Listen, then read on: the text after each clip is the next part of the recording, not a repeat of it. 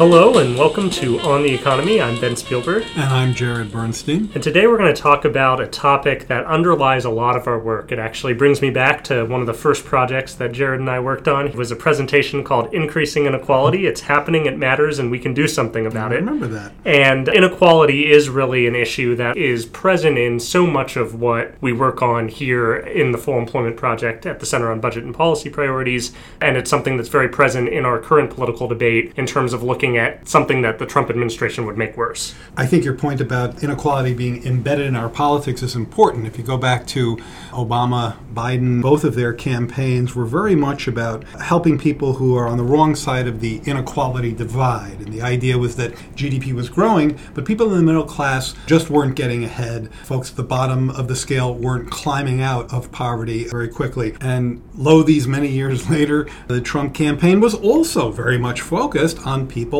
left behind in a climate when one group, those at the top of the income scale, are reaping most of the gains from GDP growth. And that is just another way of describing the inequality problem. Now, I think Trump's a little bit of an anomaly because he spoke to a lot of these issues and really didn't have much substance behind what he was speaking about. But I do think that it speaks to this trend where inequality is not something anymore that many people say is not happening. For the most part, there's Right. wide agreement that inequality is a real problem. You can still find a few people who doubt it, but there's not that many of them. Very much so. I think you'd find more climate deniers than you would inequality deniers. But where you see differences, as you were alluding to, is in what you want to do about it and whether you should even try. I mean, there are those who would tell you in this town of D.C. that if you really want to do something about inequality, you should get rid of the estate tax.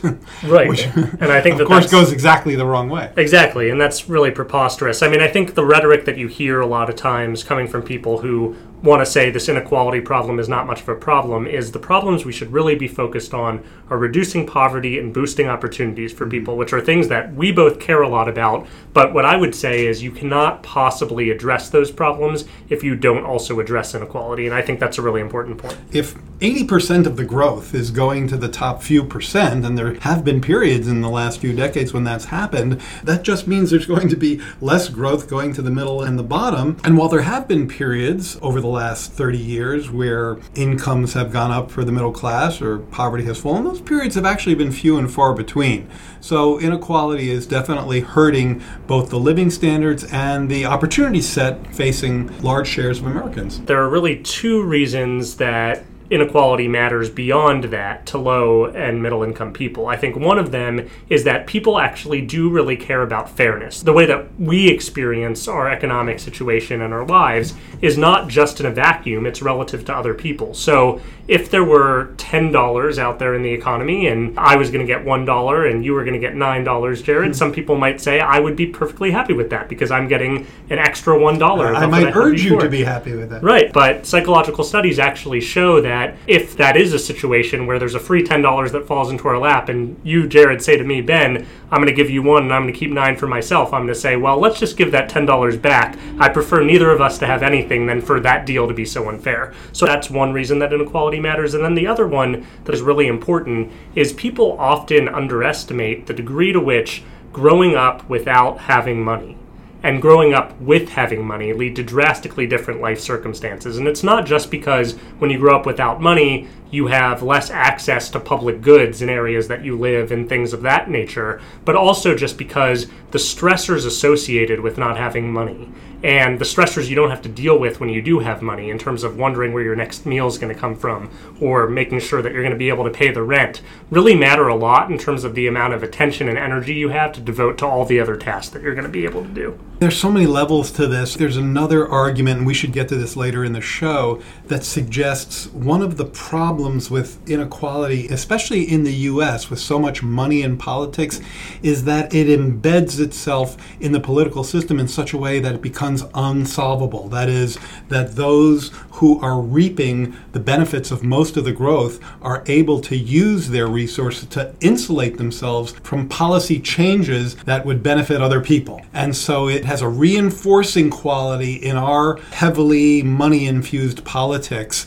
that just keeps it getting worse. And the upshot of all of this is that we do need to address inequality at the top, as well as policies that we've talked about in other podcast episodes that are specifically targeted at the bottom. Right, we we've to... talked about minimum wages and full employment and better labor standards, and those are targeted at helping folks in the middle and the bottom. But I think what you're saying now is we have to think about the way the economy distributes growth. That is, mechanisms which deliver disproportionate shares of productivity or GDP growth to the top 5, 1, 10%, wherever you want to draw the line, we also have to focus on those because what we're saying is that if we ignore them, not only do middle and lower income people face a much more compromised opportunity set, but the system embeds deepenings of those inequalities within it.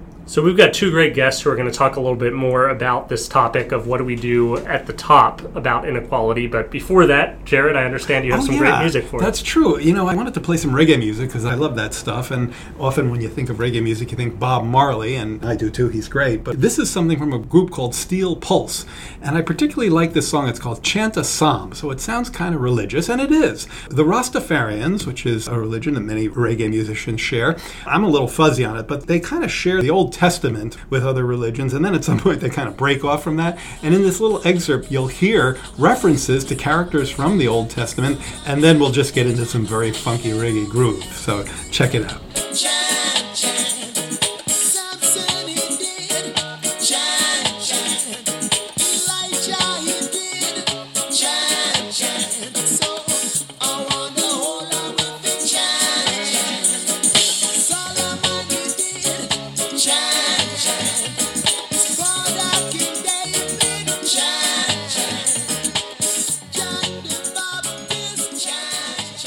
Welcome back to On the Economy. Hope you enjoyed that reggae music from Jared. We are joined now by two really great guests Richard Reeves, who's a senior fellow in economic studies at the Brookings Institution, and the author of a great new book called Dream Hoarders, which I have seen an excerpt of, but now I want to read the whole damn thing. And also Marshall Steinbaum, who's a research director and fellow at the Roosevelt Institute. Richard Marshall, thanks so much for joining us today. Thanks for having us.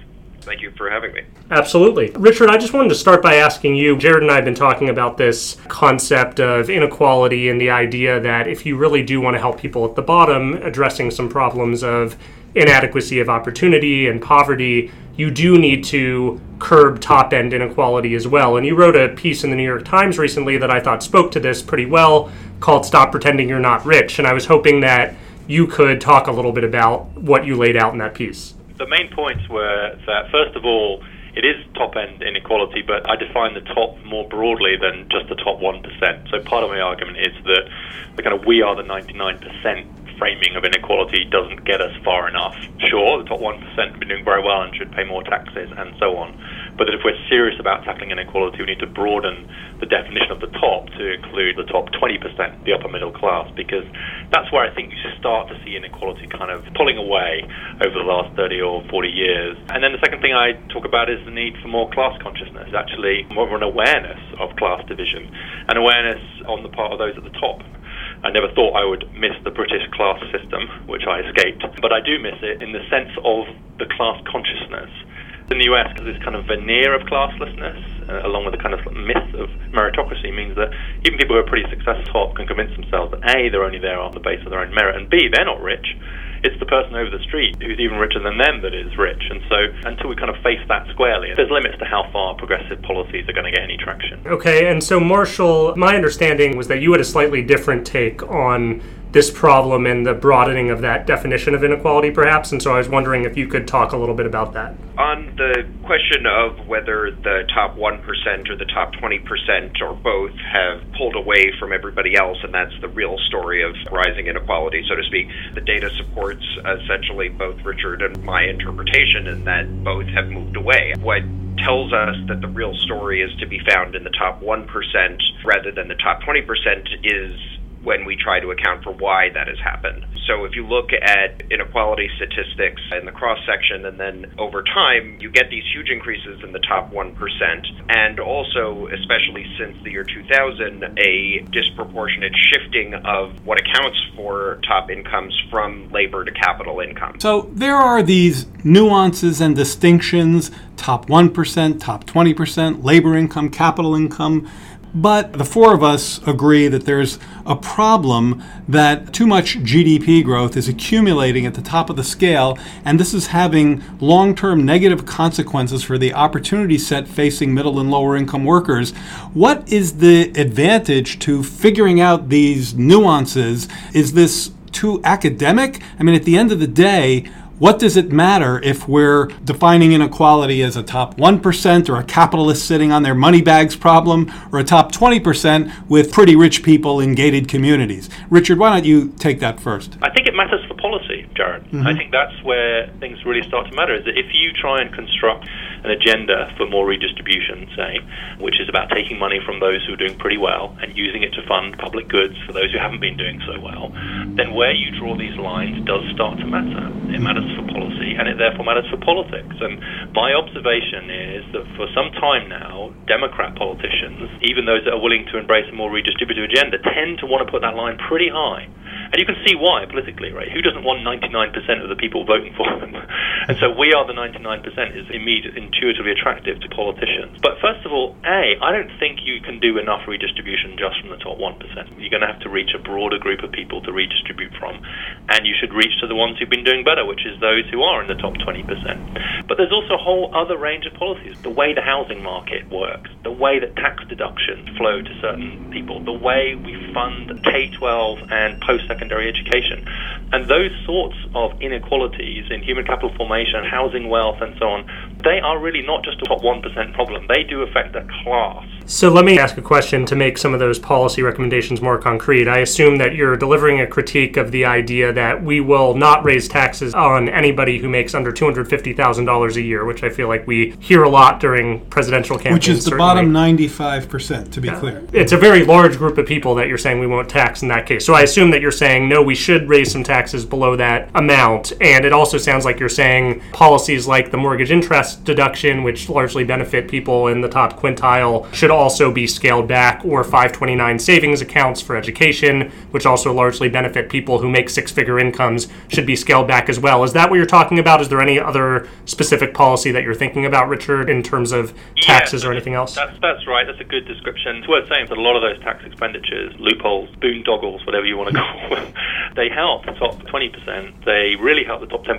and they kind of super help the top 1%. So that's where I actually think it's quite important to say that these policy changes would, in fact, have quite a big effect on the, the top 1%. But yes, when I look at things like the distributional impact of mortgage interest deduction or the college savings plans that I write quite a lot about in my book and so on, then I do see there's a heavy skew towards that top 20% of the population, and so we need to significantly reduce them. Marshall, I doubt you disagree with a lot of that. What's your take?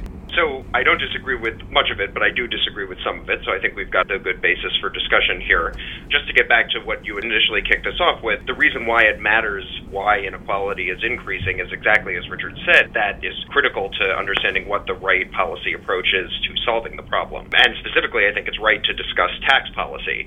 So I don't think that the policy paradigm that Ben characterized that we should not raise taxes on anyone making less than $250,000, I don't think that's good policy at all. I think we should definitely expand the Social Security system, for example, and that would necessarily increase payroll taxes on everyone who's in that system.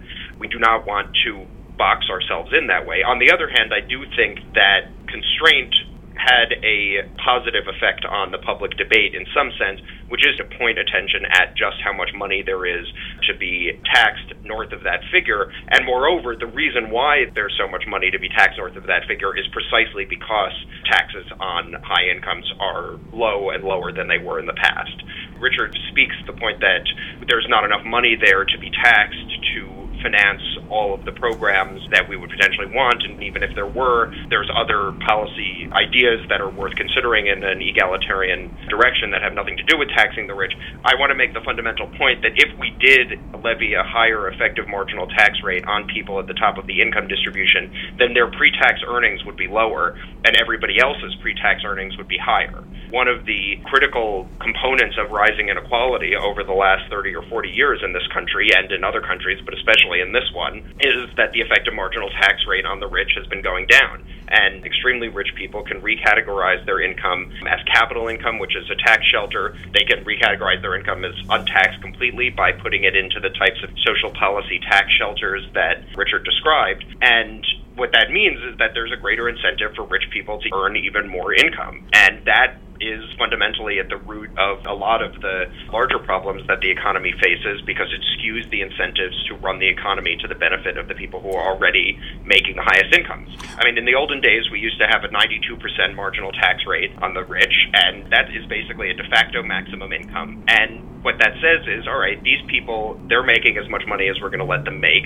It's not worth running the economy to their benefit anymore. They don't even want to. And in that world, labor has much higher bargaining power, and other economic stakeholders can do much better. So let me interject a story here that I think is instructive and brings us around to some current events that bear on the stuff you were just saying, Marshall.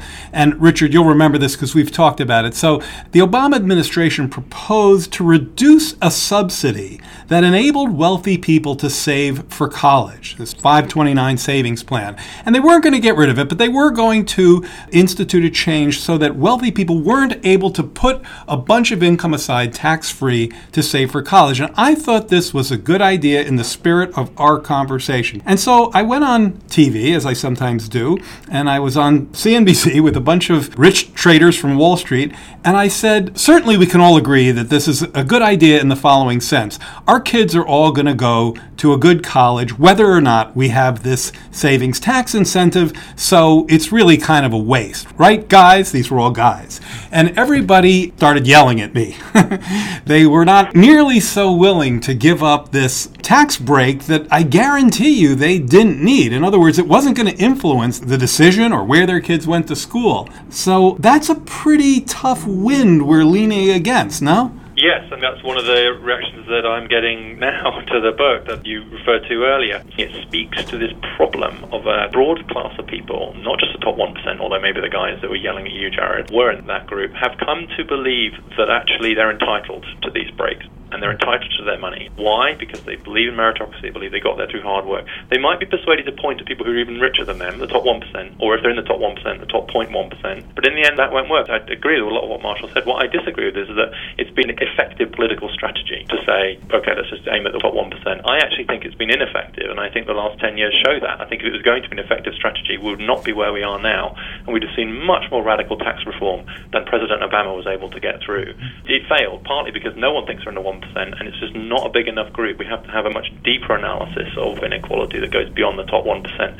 And then we've got some chance of dealing with something like 529. But do you think, Richard, are you saying that you think it's more likely we get rid of 529s than we raise marginal tax rates on the richest people, like Marshall is recommending, to something akin to what we had in the past, up into perhaps the 90% range? You think that 529s are an easier lift than that? Well, let's be practical for a moment. Given what happened in 2015, no one's going to go near 529s for some time. But I do think that around some of the other areas of tax reform, including the other deductions and so on, that there is more hope for at least moving towards capping it and then gradually removing it. We did, after all, get rid of the mortgage interest deduction in the UK under both Labour and Conservative governments over time. So it can be done but it will require a kind of loosening of the grip of this class on the kind of money that they currently have. And it's not an alternative to the sorts of higher tax on the top 1% that probably both Marshall and I would agree with. I think where we might disagree is how far it's politically feasible to push the effective marginal rate. I think the politics around those very, very high marginal rates have really significantly changed. Now, maybe that will change over time. But in order to raise a serious amount of money for the top 1%, you need a seriously high marginal rate. And that seems much less feasible politically than having a go at some of these deductions and a broader increase in taxes for the top 20%. Let me just clarify something. I don't want to raise a lot of money from the top 1%. I don't want them to make any money at all. That's the aim of a confiscatory top marginal tax rate in the realm of 90%. I mean, nobody earns more than the cutoff for that marginal tax rate, and everybody else earns more. So this isn't an argument about where do you raise the money for a redistributive program. It's an argument about incentives people have to earn more money and screw over other stakeholders in order to do that. On the matter of 529, we have to think about why these policies have been enacted and why they have such political stickiness once they are enacted. The critical issue here is that we have this allergy towards actually having government programs to accomplish any of these social policy ends, be they providing free college as a public good or expanding social security or healthcare, where instead we think it's sort of a second best option to basically create these tax sheltered savings accounts. They're necessarily going to be worth more to people in higher tax brackets, so they're already regressive just by their nature, and they don't actually accomplish the social policy end. And that policy project of social policy tax shelters has been very much welcomed on the left side of the political spectrum in the United States, even where they should have known better. So while we're saying let's get rid of terrible policies like the 529 plan, we have to actually enact social policy to replace them, mm-hmm. not just sort of point our fingers at the privileged upper middle class or whatever who have taken advantage of the policy that is more or less working as intended. What I want to do is just summarize what I think both of your political arguments are. Richard, you're saying that we need to change the way that people who are in some of these higher income groups that aren't necessarily the top 1% think about their own position within the income scale and in the class distribution. And it sounds like, Marshall, you're saying we need to change the way that Americans think in general about how we provide certain positive social goods. We should do them with direct investments more so than through the tax code. Am I getting that right for both of you? Speaking for myself, yeah, for me, part of it is about persuading people within that upper middle class to look down the distribution and not just to look up at the top 1%, and that that's a necessary precursor to a successful progressive policy program, which may well include some of the things that Marshall is suggesting, but it seems to me that we're a very, very long way from that unless we can really provoke some inward reflection and some more awareness of people's actual economic situation, which has been prevented by the focus on just the top 1%, then we'll continue to have discussions about these policies for as long as we all will live. to characterize this from my own perspective, I don't think that successful egalitarian policies have ever been enacted in the past by convincing the upper middle class, so to speak, to sort of of their own volition give up the class privileges that they enjoy. If we want to make the economy both a more egalitarian place and frankly a more dynamic and faster growing place, we need, as Richard says, a sort of revamp of the class consciousness, but it's not aimed at the upper middle class or the privileged attenders of Ivy League universities but rather at the political system as a whole and the vast majority of voters and would be voters who are being screwed over by the status quo economic policy. And what that would amount to in terms of the political changes that would bring about any other distribution of resources or fundamentally rewriting the rules of the economy is that larger group, the voters as a whole and non voters, taking power away from the people who've been making economic policy in their own interests for a good long time now and not doing so very well. Well, that is a great place to end. And thank you to Marshall Steinbaum and Richard Reeves for going into the weeds with us on this. Thank you. Thank you. Well, that was a great conversation. I always love talking to both Richard and Marshall because I think they both have really interesting insights. There are elements of what both of them said that I really strongly agree with. Richard is absolutely right that we really need to dismantle this myth of American meritocracy, and this is something I spend a lot of time. So maybe about. we better define that. What do we mean by meritocracy? So I think there's this idea in America that if you work hard, you play by the rules, and you're talented, you will rise up and you will realize economic success. While maybe there are a few people for whom they find that to be true, generally speaking, where you are in America is much more a reflection of luck and your privilege than well, it is of your talent. Let me summarize that with two quips. The first is there's a lot of people out there who are born on third and thought they hit a triple. That's one quick way to say it. And second, too often your zip code determines where you end up. If you can tell me I was born in this zip code and I can tell you within a confidence interval where you're going to end up in terms of income mobility, something's wrong Yeah, and I would say it's not just zip code. I mean, it's your socioeconomic status. So mm-hmm. there's a whole host of disadvantages by race, by class, by gender embedded in American society that prevent people from realizing. And Richard's potential. point is that that notion of meritocracy, I'm here because I deserve it, needs to be chipped away at. Yeah, I think he says it's holding us back, and I agree with him because there are a lot of people who are in circles that I've run in for much of my life who walk around thinking that a large part of our success is due to talent and hard work. And these are talented, hardworking people, but the flip side of that that we don't recognize is there are so many more people who are also talented and hardworking who have not been able to make it because they haven't had those advantages. So let's shift into what I referenced at the beginning of the show. One of the implications of inequality means that income and wealth are concentrated at the top of the income scale, and in our money and politics society, that means that the wealthy can buy not just the politicians they want, but the policies they want, and those policies entrench inequality within our system. Martin Gilens and Benjamin Page did some really interesting work on this where they take a look at what policy preferences different groups of people have and then what policies actually get enacted. And what they find is that policy is pretty unresponsive to the preferences of low and middle income people in America. But when you are somebody with more money, if you oppose a policy, generally there's a very low probability that it's going to pass. And if you support a policy, there's a much higher probability that This it's is the gonna kind of research that if I went home and told it to my wife, she'd say, duh. It's kind of saying that when rich people contribute to political campaigns, they know what they're doing. They're not wasting their money, right? Yeah, I think that that's right. And when there is more inequality, like you said, it kind of contributes to this feedback loop where Self reinforcing. Yeah. Well, that would be a discouraging place to stop, but it does make me think of something Marshall was kind of getting at around power that kind of links to some of the discussions we've had, Ben, about various groups out there that I know you think a lot about and their importance in the system. Why don't you take us out on that point? Sure, and I mentioned before that I thought that certain elements of both Richard's and Marshall's synopsis of this problem are very germane. And this is the one of Marshall's that really resonates with me, which is this idea that there is a structural disadvantage that low and middle income people are up against in our economy and our political system. And we do need to fix that problem if we are going to achieve the policy wins that we want. We've talked about, Jared, as you mentioned, some movements that are aimed at doing that. So we have a movement that we talked about recently called the Fed Up campaign. There's the Fight for 15. There's Black Lives Matter. There's Occupy Wall Street before that. I think we have increasingly seen in recent years a lot of people standing up and saying, you know what, this economy is not working for all of us. And I think the more that people can see how much the economy is rigged, something both Richard and Marshall talked about, the more that those movements can gain power and continue to deliver on some policy wins. All right, well, that's been pretty deep in the weeds there for a few minutes. Give us a joke, Ben. So, Santa Claus, the Tooth Fairy, a practical economist, and an old drunk are walking down the street, and they find $100. Who gets to keep it? Uh, Um, the Tooth Fairy? No, the old drunk, because all the rest are imaginary characters. And that's this week for On the Economy.